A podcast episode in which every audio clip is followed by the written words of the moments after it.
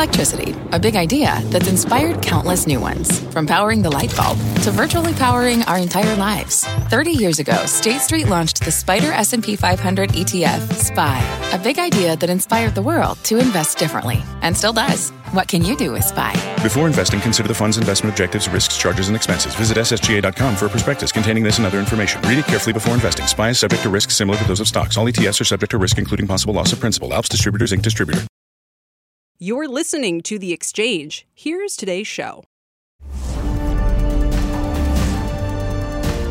Thank you very much, Scott. Hi, everybody. This historic sell off continues. January is on pace to be the 10th worst month ever for the NASDAQ. We're down 15% and in total down about 17% from those November highs. The Dow was down more than 1,000 points at the lows in the last hour. It's in the red for what could be the seventh straight day. We'll unpack all of these moves. We'll also talk about some of the global pressures contributing to the sell off.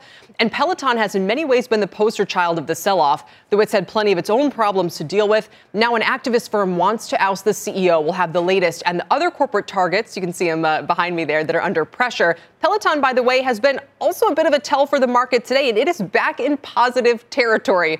It's up 2.5%, Dom, so we've got that. That activist story, Kelly, as you mentioned, is probably one of the few places that you're going to find some green at all in this market right now. Just a, f- a few moments ago, before I came on set here, I was looking at the S&P 500. There were roughly only about 16 or 17 stocks in the green in the entire index the S&P 500, roughly 20 stocks in the green right now. Gives you an idea of how broad-based the sell-off is. Uh, uh, again, the Nasdaq Composite has been arguably the epicenter of this, right? The growth trade, technology trade. As you can see here at the lows of the session, the NASDAQ composite is down 476 right now. That's 3.5%. It was down around 670 points at the lows at one point today. So, again, off the lows of the session, but even then, we're still down 3.5%. And by the way, if you look at this sector heat map behind me, check that out because technology, communication services, and discretionary are pretty decently by far the worst performing sectors out there.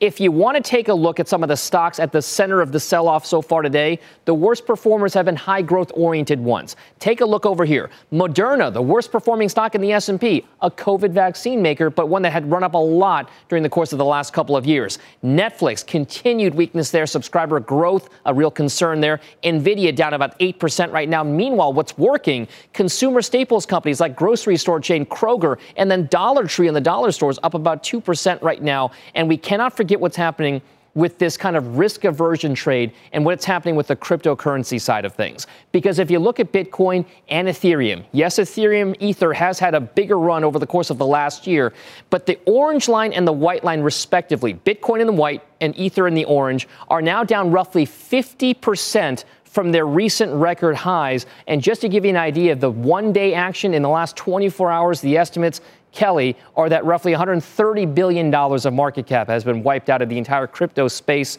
So watch those and, of course, all the associated stocks that go along with them. I'm talking Coinbase, I'm talking Robinhood, MicroStrategy, Block, PayPal, and others. So certainly ones to watch there Kel, back over to you. All right, Dom, thank you. My next guest says the sell off is revealing some pockets of value. Joining me is David Bahnsen. He's the Chief Investment Officer at the Bahnsen Group. David, welcome. What do you buy today? Well, it's getting to a point where there's quite a bit that one could buy. It's not so sector selective. We'll see if that full capitulation comes.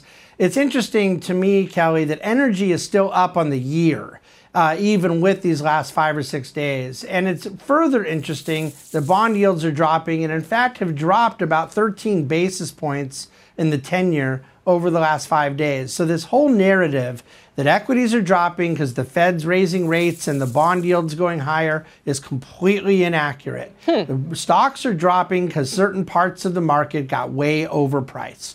So, but would you agree that the catalyst for the correction is the normalization and the Fed's tightening? No, I would not. I think that the fact that the Fed was going to be raising rates this year was known a month ago, three months ago, six months ago, and not just known, really known. smart money, dumb money, retail, and everybody knew there was going to be some form of tightening, some form of normalization. I actually don't even really agree with the word normalization, although I definitely know what you mean by it, and I agree with that. They're headed towards a place of a more normal path. But I think normalization would have a Fed funds rate much more than where they're going to go, and a normalization of the balance sheet would get us back to 4 trillion. They're not even going to get close to that. So they're going to be tightening on the margins. But no, I think the catalyst here is that valuations got stretched, and valuations always have to adjust. It's just we never know when. So, what are your conclusions about the Fed from all of that? It sounds like you want them to be more aggressive than what the market is currently even talking about. It, I, that's a fair way to put it, but I don't think it's that I want them to be because all I can do with client capital is invest around what I believe will be. And I do not believe the Fed is going to be more aggressive than they're saying. And in fact, I don't believe they're even going to get to four uh, rate hikes this year. I think they'll end up chickening out at around three. Um, but look, the high yield bond spreads as of this morning were only about 290 basis points. Credit is not yet uh, reacting to this sell off. I assume things have widened a bit in the last few hours, but not by much. Uh, 2018 was sort of the level where you saw what happens credit spreads blowing out and the Fed responding. We're not even close to that yet. So I think the Fed will do a marginal uh, reduction of balance sheet through roll off, and I think they'll get about three rate hikes done this year. You also s- sort of describe this, it, se- it sounds to me as a healthy maybe a needed correction certainly in some parts of the market that had you know run too far. So you said you like energy here it's still green on the year. What else is interesting to you? Where should people go as this kind of recalibration continues Well, it's tough for me to answer because I really believe people should go now where they should always be, which is in higher quality. We're not big speculators. And I do think, Kelly, most of what we're seeing right now is speculation getting hammered. And so, what we call at our firm shiny object investing, you see crypto down 50% from a very recent high. Th- th- this is not the stuff stability is made of. So we prefer companies that have stronger balance sheets, and that could be in any sector. We're not anti technology. I talk on your show a lot about liking old tech companies that have good, dependable earning streams. Some of those FANG names were very expensive. They've come in a lot. Some haven't yet. So it, the primary criticism I have is of the real shiny object stuff that was just purely speculative, way ahead of its skis, and now has gotten slaughtered. We're not, we have no appetite to go into those types of names. We want to focus on quality throughout this year. Yeah. And for us, that means dividend growing names. Quick final word. It's been a rough month for the financials, which should be a big beneficiary. You still like JPM, you like Truist. What would you say here about the prospect for financials to perform well and for rates to, I mean, you tell me what you think they're going to do then. Yeah, I mean, I think it's interesting the narrative that uh, a wider yield curve and having the long end go higher is supposed to help financials. JP and Truist, more so JP, are down on the month. We would absolutely be buying there. And the two names that have really gotten cheap in financials are not the big banks, but asset managers. Blackstone and Apollo have gotten very cheap as well. So we really like those uh, financial names, but we would have liked them even apart from the sell off. Now they've just gotten more appetizing. Very interesting. David, great to have you here today. Thanks for your perspective. Thanks, Kelly. David Bahnsen with the Bahnsen Group. Speaking of bond yields, two years went up for auction at the top of the hour. Rick Santelli is here with the results and the way it has affected yields. Rick? You know, this is a very strange auction. First of all, I'm going to give it an A minus, which is a pretty good grade, and you'll hear why in a moment. Uh, 54 billion two-year notes. The auction yield 0.99%. It was a bit lower than the market was trading in when-issued market. Lower yield, higher price. That helps the grade tremendously. Uh, let's go through the highlights, shall we? Uh, 2.81 bid to cover. That's a biggie. That's the best since April of 2020. But here's the metric that really caught my eye indirect bidders, okay? Foreign entities, the ones we really should be paying very close attention to, 66%. That's the best since the summer of 09. The one fly in the ointment were direct bidders at 9.4%. That's the weakest since March of 2020, but it's well below 10 auction average. If you look at 24.6% for dealers, that's pretty solid. So, one bad metric, several extraordinarily good metrics, a minus. And what is it telling us? It's telling us Wednesday last week, the 20 year aggressive bidders. The two year, you talk about the biggest dagger falling from the sky, short maturities, most likely tied to the Fed. And everybody's talking about the Fed. Oh my God, they haven't really done anything yet. So investors really stepping up, thinking the current activity may somehow affect the way the markets are trading, maybe this week's Fed meeting. But in the end, the two topics that I'm hearing the most of today is geopolitics and the balance sheet. If you really want to do something, quit buying more treasuries now. Kelly, back to you. we will have more on geopolitics in, just a minute, Rick. In fact, let me ask you, though, because what David Bahnsen just said was very interesting the main market narrative right now is the Fed has sparked this sell off because of its tightening. And so everyone's speculating if they're going to have to back off because the market's down so much. Bahnsen said that's not what's happening at all. These stocks just collapsed under their own weight. They ran up too much, in which case it would have no implications for the Fed backing off. And if anything, maybe they maintain or, or stay aggressive and hawkish. That all sounds very easy to say, and I don't necessarily disagree with the logic. But the Fed and the put free put with equities, that goes back to Alan Greenspan. I'm not so sure how much nerve they have, but I completely agree that somewhere along the line since 2007 and 2008 and all the sins committed against the free market where people actually have price discovery, there has to be a cost, there has to be pain, and we are experiencing that right now. All right, Rick, thank you. It's good to see you. We appreciate it. Rick Santelli. As people try to make sense of global growth, China has all of a sudden become a spot of concern. As they continue to battle COVID, health officials in Beijing are in full emergency mode, especially with the Olympics approaching. Eunice Yoon is there with the latest on the ground. Eunice? Thanks, Kelly. Well, COVID testing tents like the one behind me are springing into action all over Beijing. Uh, more districts in the city of 21 million people are uh, requiring that residents get tested. In fact, 2 million people were tested on Sunday alone. Now, that testing was conducted in a part of the capital that had the heaviest concentration of cases, which is only at about two dozen at this stage. Now, authorities are also tracking down anyone in the city who has uh, recently purchased, and by it, just in the past couple of weeks, um, any type of medication that uh, treats fever or other symptoms. So it could be as simple as ibuprofen, and then those people are getting text messages to alert them to get COVID tests. Um, officials are especially concerned about two big events that are coming up in the next couple of days. Uh, first, there's a Lunar New Year holiday. That's going to start in about a week. It's a heavy travel period and a big shopping period as well. And then, of course, a few days later, it's the Beijing Olympics. That's going to begin. And already, um, Kelly, 72 cases have been reported inside what is supposed to be a closed loop bubble among the staff. Kelly? Well, everyone watching to see what happens there, not just for that event, obviously, but the implications for growth uh, in the markets as well. Eunice, we appreciate it. It's great to see you. Eunice Yoon reporting. And pandemic related lockdowns have been slowing growth in China, leading the central bank to cut rates. And it's not just China that's more dovish on tightening than the Fed. Others are also happy to watch the U.S. take the lead. Steve Liesman joins us now with more. Steve?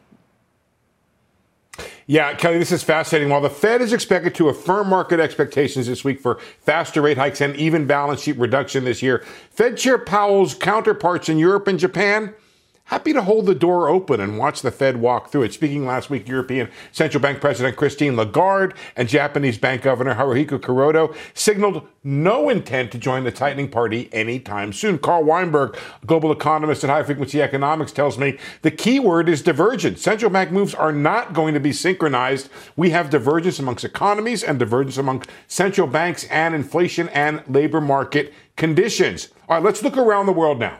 What you see there is the blue, Japan and Europe not expected to tighten anytime soon. The U.S. Central Bank could move as soon as March. Canada, as soon as this week. Mexico tightened already in December. The Bank of England looks likely to hike in early February, along with Russia, Brazil, and Chile, according to Refinitiv, that is. Meanwhile, China cut recently, as Kelly said, and India expected to cut. Bruce Kasman from JP Morgan tells me that he expects Europe to follow the Fed six to nine months from now, and that most central banks, ex- except for, of course, Japan, will have to respond to labor tightening eventually. But for the moment, the U.S., with higher inflation and lower unemployment than most other developed nations, is going to lead the way. That could explain, Kelly, the interest we had from foreign buyers in our uh, auction today. That is a great point. And I wonder what it means for the dollar most importantly. Haven't seen, I should have asked Rick about this, but if we strengthen because we're ahead of the pack, that's going to be another headwind for stocks in the short term at least. Yeah, it, it could. It could well be a, for some stocks, obviously, Kelly. As you know, some stocks are going to do better uh, with a stronger dollar, some with a weaker dollar. Uh, be a little careful about what actually moves uh, the dollar. But overall, theoretically, this should be uh, better for the U.S. dollar uh, with the U.S. strengthening. And if it gets inflation under control, and that also looks to be, by the way, bad for something else you're probably talking about this show, which is crypto. Yes, we will definitely get to that. All right, Steve, we appreciate it. Steve Liesman. Uh, still ahead, Russian stocks are falling over increased tensions with Ukraine. The RSX Russia ETF down 8% today. It's down 20% so far this year. We'll have all the latest next. Plus, we're tracking this market sell off with a closer look at the slump in semis. The SMH ETF well off its high of 318. We're trading in the 260s right now. Keeping an eye on Bitcoin, which has gone green. This may be the tell for how the rest of the afternoon goes for the markets. It's up 2%. Netflix still lower by 7%. Big declines there and in tech across the board. As we head to break, take a look at the biggest decliners in the NASDAQ 100 Airbnb, Moderna, and that Netflix trade I mentioned. We're back in a moment. At the UPS store, we know things can get busy this upcoming holiday. You can count on us to be open and ready to help with any packing and shipping or anything else you might need. Is there anything you can't do? Um, actually, I don't have a good singing voice. the UPS. Nope. But our certified packing experts can pack and ship just about anything. At least that's good. The UPS store. Be unstoppable. Most locations are independently owned. Product services, pricing, and hours of operation may vary. See Center for details. Come in today to get your holiday goodies there on time. What's on the horizon for financial markets? At PGIM, it's a question that over 1,400 investment professionals relentlessly research in pursuit of your long term goals. Specialized across asset classes, but united in collaboration. Our teams provide global and local expertise. Our investments shape tomorrow, today. Pursue your tomorrow with PGIM, a leading global asset manager. Welcome back to the exchange. Plenty of nervousness in this market already. Before we even get to a possible Russian invasion of Ukraine, President Biden having a call with European leaders in just about two hours' time to discuss the situation. The State Department has ordered families of U.S. diplomats stationed there to leave the country, has issued a travel warning as well. Russian stocks are down nearly 20% since the start of the year. Here to talk market strategy, Conrad Saldana is Senior Portfolio Manager of the Neuberger Berman Emerging Markets Equity Fund. And for more analysis, we are also joined by Admiral James Stavridis, former Supreme Allied Commander at NATO and M- NBC MSNBC Chief International Security and Diplomacy Analyst. Welcome to you both. Conrad, let's talk tactical first. Uh, this has been a really tough stretch uh, for Russian stocks, obviously, from other parts of emerging markets. What are you telling investors right now?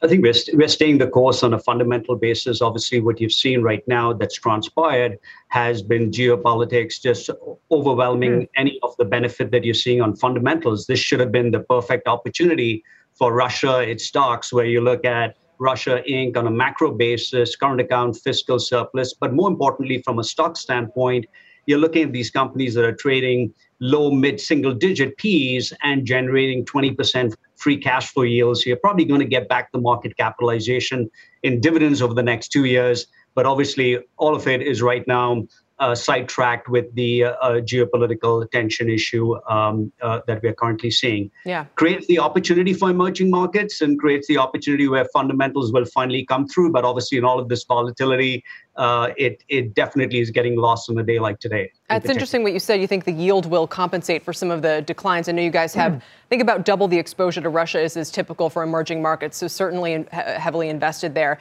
Admiral, let me turn to you as an investor. It is very hard risk for markets to price. What would your advice to investors be here? Uh, do they just kind of ignore the situation unless it completely escalates, or do you have any guess what's about to happen?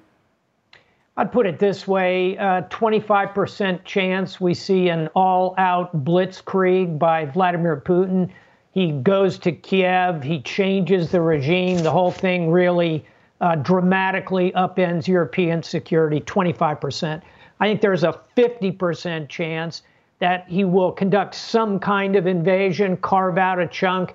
That one may settle back down, but even there, that's a 75% chance of massive sanctions going into place on the Russian oil and gas sector, on Russian oligarchs, and there ain't going to be nothing but air whistling through Nord Stream 2 for a long time if that happens.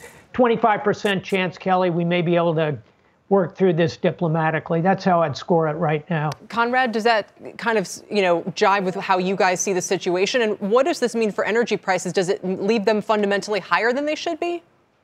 Uh, Kelly, to your, to your point, uh, I think it's it is going to be structurally much higher. If you think of countries in Europe, obviously coming from a U.S. perspective, I'm you know obviously uh, I'll leave it to, to Admiral uh, to talk about uh, the geopolitics, but I think that's a big blow for Europe, right? In terms of into the winter months, it's obviously timing wise. Uh, you, look at whether it's opportunistic or not, seems like it, but for Europe and and for massive sanctions like that, it's going to hurt Europe significantly more you know, in my mind, that, and and obviously will push up uh, oil and gas prices. Especially, you look at Europe is paying almost the highest they're paying for yeah, gas yeah. at this point. So I think fundamentally, I feel that.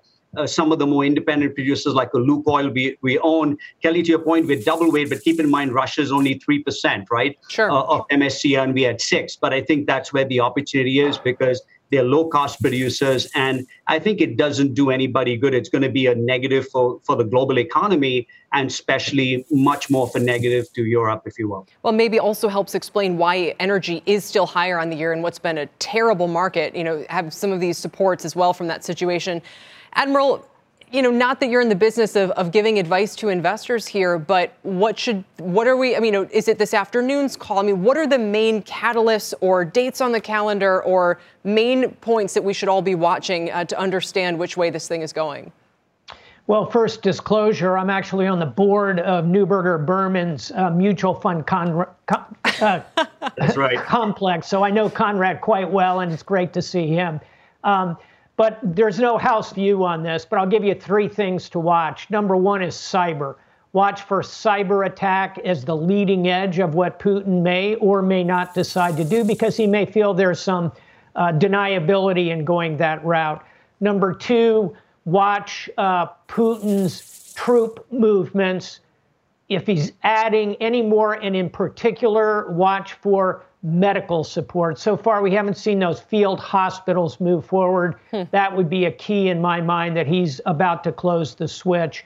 And number three, um, watch alliance solidarity. So watch the statements coming out of uh, NATO. Listen to the NATO Secretary General. He's got the best pulse on what's going on around the alliance. It's a very delicate moment. Um, I would say probably a good one to, to hit pause uh, take a deep breath and hope diplomacy prevails here. All right, then, Conrad, I'll give you a final word on this since you do emerging markets broadly speaking.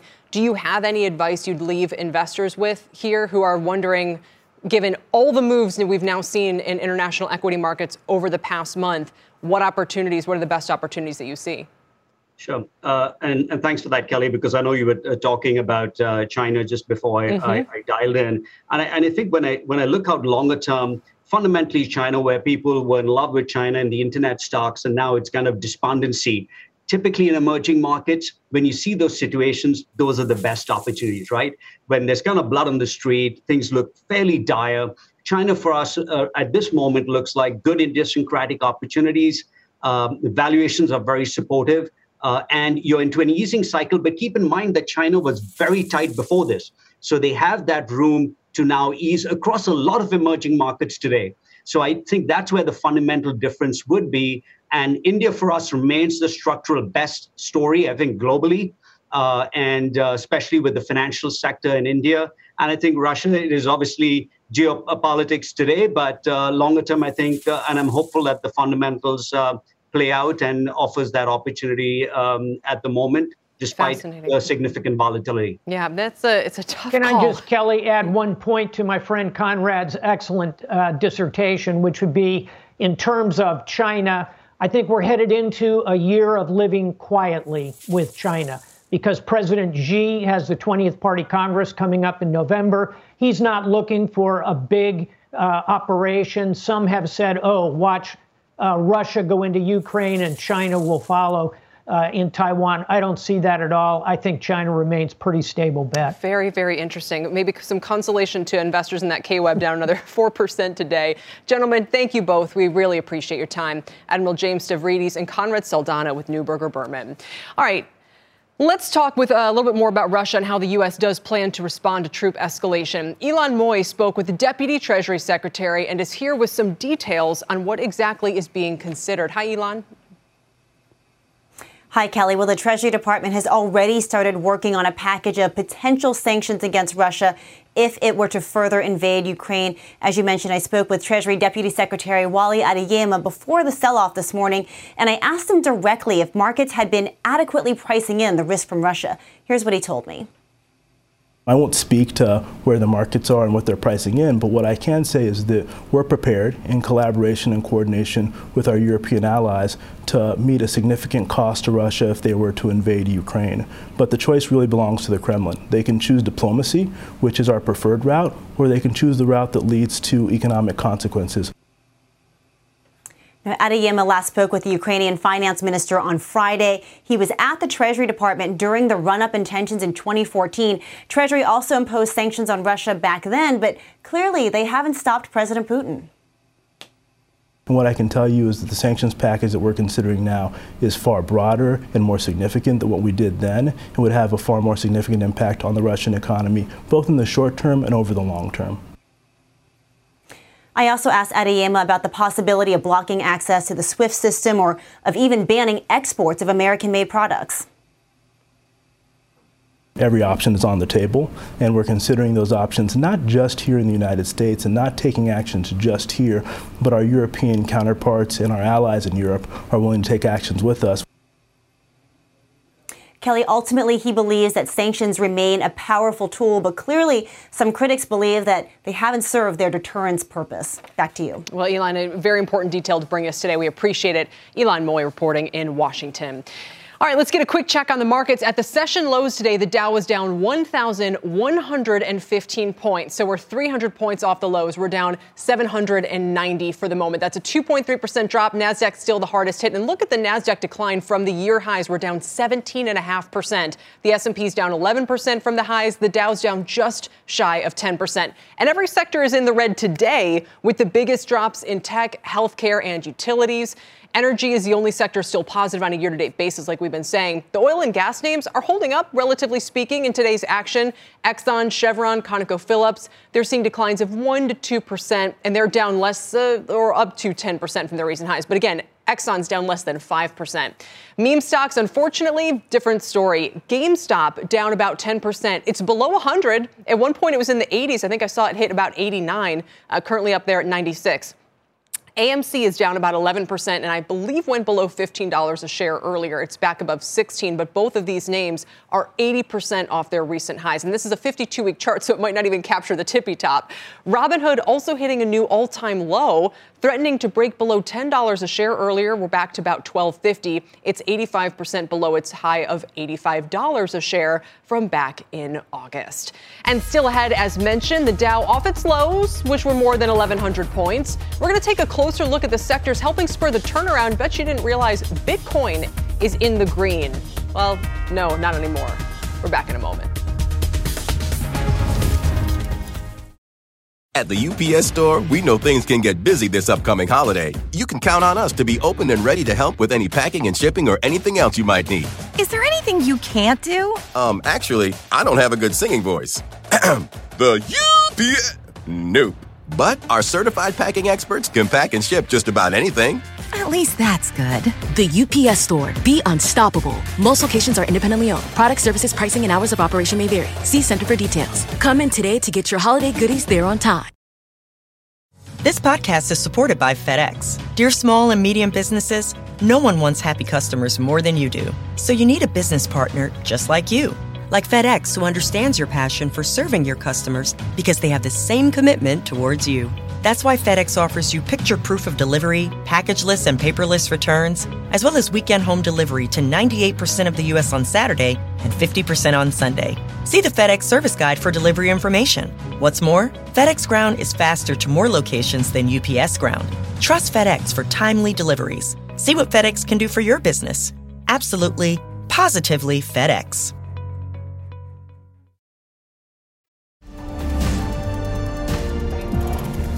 Welcome back, everybody. Let's drill down into some of the sectors making big moves this afternoon. The Dow down 700 and change. We were down 1,100 at the lows. Christina Partsinevelos looking at the slide in semis for us. Kate Rooney has a closer look at the crypto volatility. Julia Boorstin on the sell-off in streaming. And Deirdre Bosa is tracking the tech names getting hit the hardest. And we'll go reverse order here. Deirdre, let's start with you.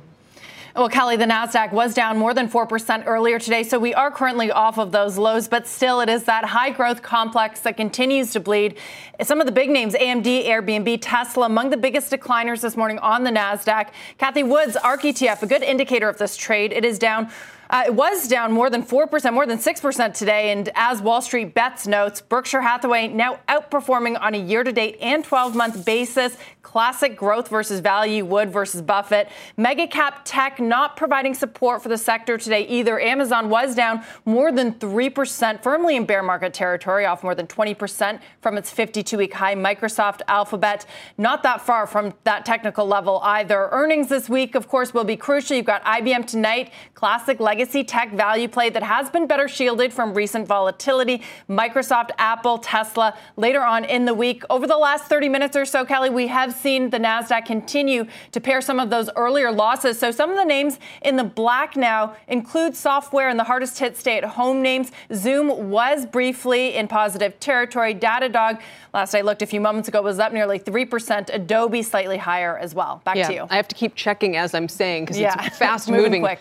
But those are some places to watch maybe for a turn. Uh, here to help us sift through for some trades is Mark Tepper. He's founder and CEO of Strategic Wealth Partners. Mark, it's good to see you. It's been a while. So Likewise. let's go through as we hit each of these uh, areas of the market today. Love to know. Let's start with tech. Some of the names Deirdre mentioned. Which are you buying and which are you selling today? So it's obvious that we are officially now in a correction, and, and it's all about risk off right now. And tech, if you think about it, is really ground zero when it comes to risk in, in investors' portfolios. Nobody wants to own any of the high multiple, high valuation, high growth stocks right now. But I mean, this is when smart people who make smart decisions make money. And we're waiting right now for the opportunity to pounce on some names. I think there's a lot of good names out there on sale. The question is, when do you pull that trigger? And my take, Kelly, is the sell off isn't going to stop until Apple hits its 200 day moving average in that 147 to 148 range. Hmm. The market's just not washed out yet. But you take a look at a, at a name like Microsoft, it's down almost 20% from its peak. Hybrid cloud is a thing of the future. It's trading below its 200 day moving average. I would buy more right now. Could it go lower?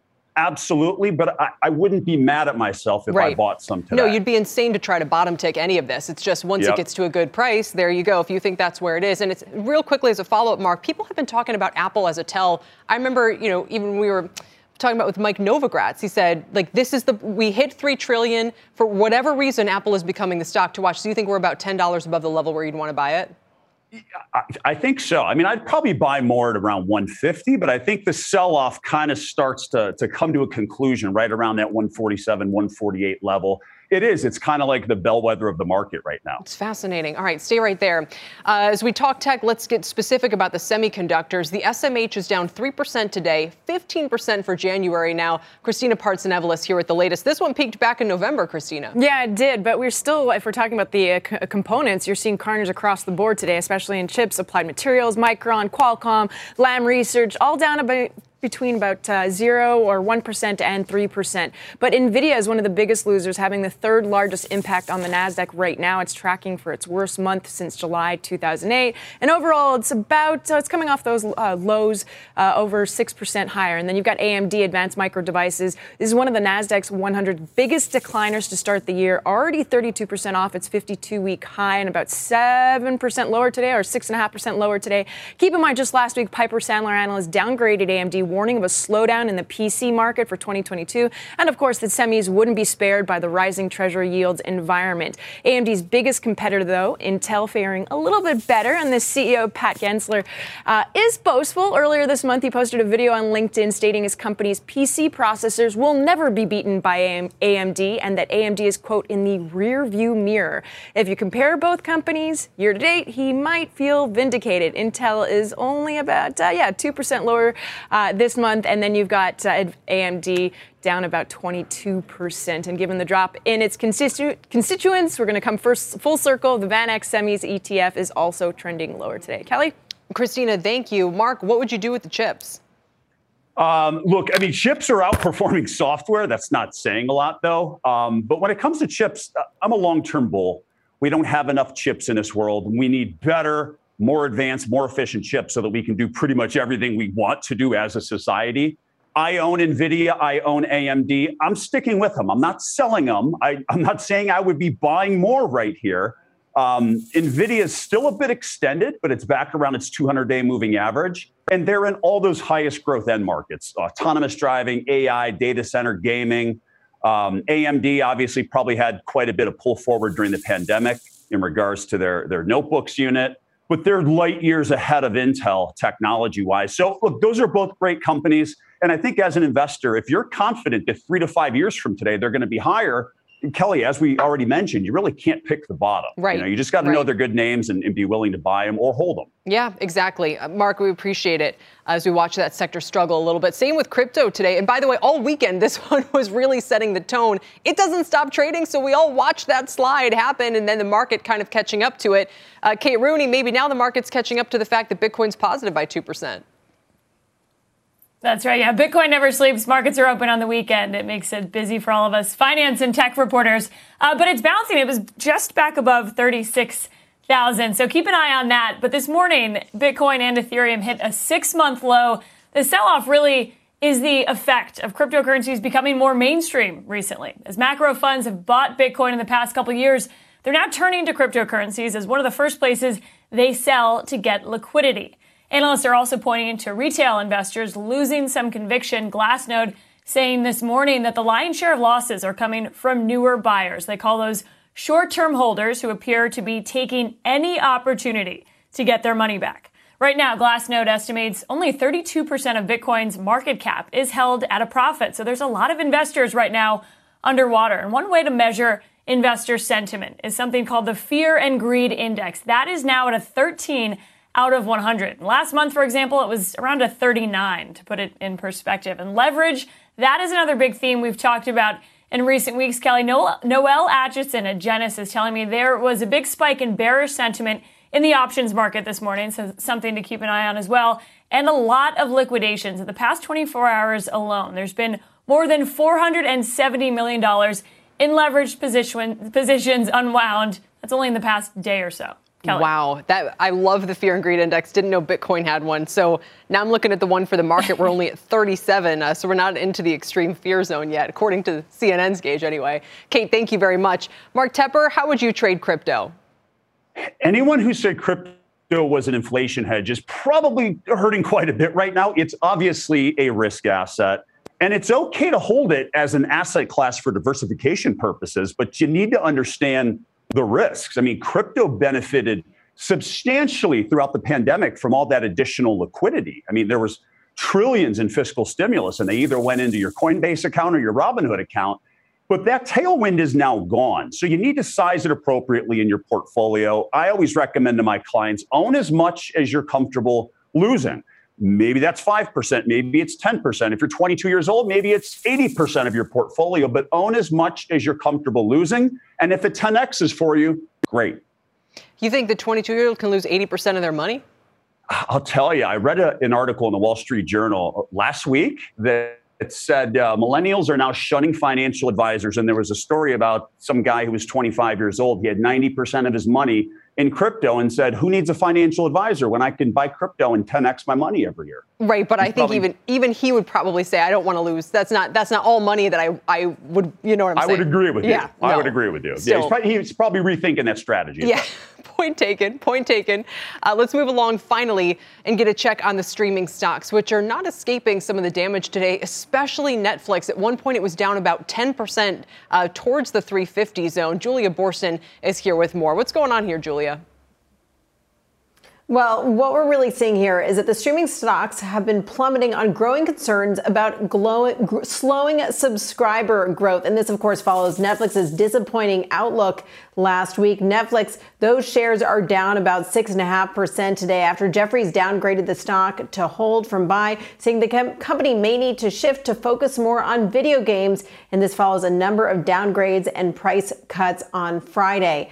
Roku shares are also down about 1%. And then uh, you see Roku down about nearly 1%. Disney shares off nearly 3% on those concerns that Netflix's performance could mean that their subscriber growth will also be lower than anticipated when they report. And CNBC's parent Comcast, it is of course exposed to streaming trends through Peacock as well as its broadband business. That stock down about 1% today, but getting an upgrade from RBC to sector from sector perform to outperform. The analysts saying they think concerns about broadband subscriber trends are overblown. Guys, back oh, over to you. Julia, thank you very much. And Mark, wrap things up for us. Any of these names jump out to you as a good buy here? Yeah, so let, let's pump the brakes and put a few things in perspective. So, the first things first, Netflix right now is trading at its pre-COVID high. So you can get all that all that COVID related subscriber growth for free. You're getting a company that that is now positive earnings wise. They can flip cash flow positive if they want. Operating margins are in the high teens, low 20s. It's a much better company today than in 2019, yet it's priced the same. Could it go lower? Sure. Could it could it likely be much higher in three to five years? I think yes. And then you look at Disney at around 130 bucks. Back in I don't know if it was 2018 or 2019, whenever they announced Disney Plus, the stock went from just under 120 to over 130 overnight. If that thing falls to 120, and I can buy the parks and, and the cruises and all that stuff and be patient with them, and get Disney Plus for free, yeah. why wouldn't I do that? So at around 120 bucks, Disney looks very attractive too. All right, Mark, thank you very much for the specifics, the trades. We really appreciate it today. Mark Tepper with Strategic Wealth Partners. Up next, we'll have a lot more on the sell-off, including some bright spots. As we head to break, here's two of them in the Dow. Travelers and Home Depot are in the green right now. We're back in a moment.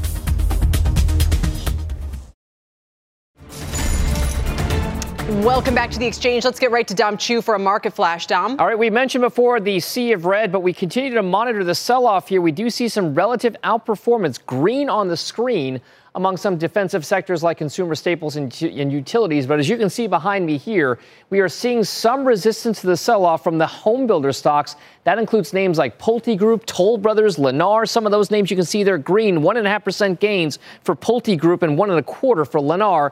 Today's moves come as we see 10 year U.S. Treasury yields slip lower after a strong start to the year. On a year to date basis, that move higher in yields has had the home builders, though, under pressure, you can see. Two of the ETFs that track some of those names, the SPDR Home Builders, XHB is the ticker, also the ITB, are both down around 15% or so far this year. So as we continue to watch the moves in Treasury yields, interest rates overall, keep an eye on some of those home builder, home builder names, Kelly, uh, standing out as green in a sea of red. I'll send things back over. Very interesting, Dom. Thanks. Meantime, the activists are out in force. Kohl's receiving competing takeover offers from private equity firms Sycamore and Acacia, Acacia, how do you say it, research backed by Starboard. And then Unilever, where Trian's Nelson Peltz has amassed a large stake, although according to David Faber, he's not yet approached Unilever with any requests. And now Peloton, Blackwell's partner is an activist shareholder, going after Peloton in a blistering letter urging them to fire CEO John Foley and put itself up for sale. Now, all three companies mostly higher today. Peloton now up 7%. Joining me to discuss is Wall Street Journal M&A reporter Cara Lombardo. She broke the Peloton story over the weekend. And Dan Primack, who is business editor at Axios. Welcome to you both. Cara, I'll just start. Peloton, this one would seem to be, I hate to say it, but kind of an obvious play at this point, right? It's very true. I mean, Kelly, if you look at the shares, they've been on a downward trend now for about a year, down from their high 80%. So I think a lot of activists and a lot of potential buyers have probably already been eyeing this one. It'll be interesting to see now that the first activist is out of the gate calling for some pretty extreme measures, you know, getting a new CEO and putting the company up for sale. It'll be interesting to see how the company responds. Yeah, I guess Kohl's maybe a little bit less obvious to me, Dan, as a as a candidate, but there's been retail always seems to garner these kinds of pressures. Yeah, they do. And, and, and in part because the, the way to unlock value, or at least the theoretical way to unlock value, is often so obvious, right? You've got the brands, but you've also got the real estate, right? It's the old Eddie Lampert Sears argument. Right. That didn't work. But we're seeing it with others. We always see it with others. Because remember, Kohl's is really an off mall department store. They're not sitting inside of Simon properties. They're generally in parking lots elsewhere. So there, there's a belief, at least, that there's always this value to unlocking it by kind of splitting up the assets. The shares are up 33% today. Cara, do we call it a trend? I mean, is it just random if this is all kind of percolating at the same time?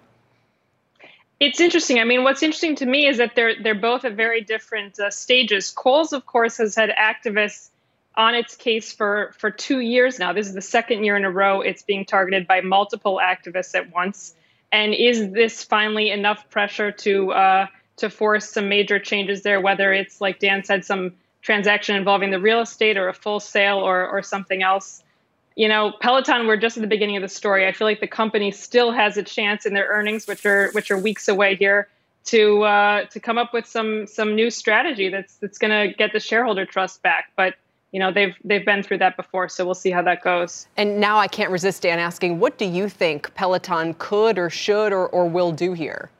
Okay and, and in full disclosure I, am a user of peloton as a customer uh, and, and, like you're the, biased. the product, bias. I, I, admit my bias up front. It's pretty public bias. That said, look, I, I, don't think John Foley is going to step down. There is a dual class share structure, so I don't think they're going to take a fire sale price. You know, if some private equity firm or strategic comes and you know offers a 10 or 20 percent, maybe even 30, 40 percent premium, I, I think that that earnings is going to be really important. I will say in the interim though, because that's about a week and a half away.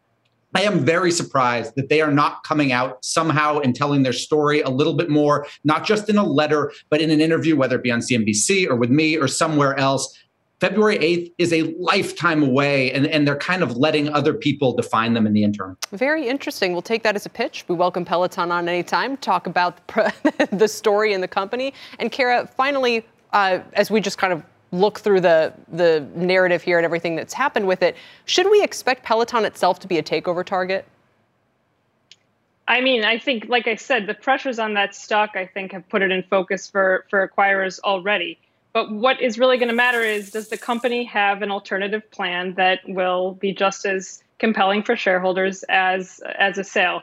And we haven't yet heard from them. I think that's the important thing.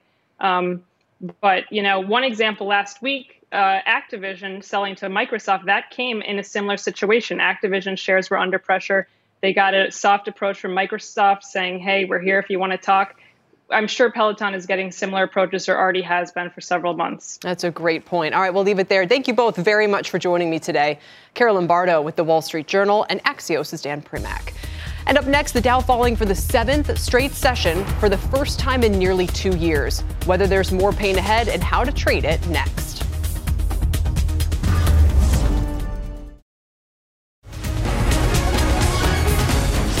Welcome back, everybody. The NASDAQ is still having one of its worst months ever and is down almost 17% from the high. So, what do you do here? Joining me now is Steve Grasso, Grasso Global CEO. Steve, it's a lot better look this afternoon than it was just a couple hours ago. I don't know what changed. Yeah, pr- probably nothing, Kelly. So, when, when you have to think about this, everyone is panicking. And they always ask you as a trader, does it feel panicky? It hasn't felt panicky up until when Netflix really fell off the cliff. Hmm. That was the next leg. So people are starting to look at the economy and saying, how is the underlying economy? That's all that an investor should care about. The underlying economy is sound. Manufacturing PMIs are good. Europe has been beating, Asia has been beating. The only weakness that we saw in the US was on the service component, and that was caused from the Omicron virus. So I don't know why people are panicking over the economy, because now if you have the Fed, who Goldman is tripping over themselves to raise, to, to increase how many times they think uh, the FOMC is going to raise rates. What happens if the FOMC only rates half of what the market has already digested? We rally. Right. What happens if they raise? So, so my point is, if they raise less, then what happens to the dollar? The dollar comes in so that decreases the pressure on the front end of the curve. which will increase the steepening of the yield curve so value outperforms in that scenario. But I'm, I'm, I so agree with you. And if someone asked me, I'd probably give them basically the same explanation of how this is all likely to play out. But what if this year is different because they have to keep tightening? Why would they have to keep tightening? They, they, if, they, if they have to keep tightening, then they're robotic. They have to react to whatever the pressures are on the economy. So if inflation, they said transitory, everyone says they were wrong. It depends on what you call transitory.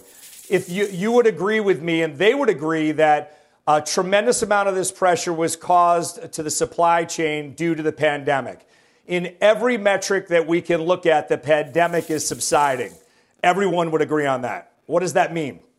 Inflation should be coming in. So if they want to get robotic and just raise rates in the face of an abyss, then they can do that. But I don't think they're going to do that. Well, let's boil this down to where you're positioning. So, you're, you are you positioning then kind of the value trades? What, what are some examples of what this all should look like? What should people do right now with maybe some of the opportunities this market is giving them? Yeah, so I think value is going to, you know, we're not looking at 2020 when people thought that the pandemic was going to ruin the economy. We're looking at an economy that ha- has recovered or will recover. So you want to be invested into the value names, the paper names, the chemical names. But let me tell you, Kelly, very hard to convince someone not to buy Apple. Very hard to convince somebody not to buy Facebook. I own Apple. So Apple for me is a lifelong event, not a, not a cyclical event, not a buy the dip event. So yes, you can you can buy large cap tech if it's your fear mechanism to do so. You could hold large cap tech, but you should be invested in value plays right now, and that's where you should be looking for bargains. Quick name or two. You, you know my names: Trinseo, Dow, WRK, which is which is WestRock. Those are the names that you want to be invested in. And I'll give you the other one that I talk about constantly, and it's doubled and tripled. Capri, CPRI. That gets thrown out with all of retail. All right. That's high end retail. You like Kors? You like, what is it, Kate Spade?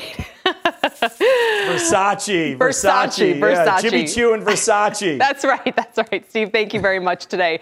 Steve Grasso. That does it for The Exchange, everybody. You've been listening to The Exchange. Make sure you're subscribed to get each episode every day, same time, same place. This podcast is supported by FedEx. Dear small and medium businesses, no one wants happy customers more than you do. So you need a business partner just like you.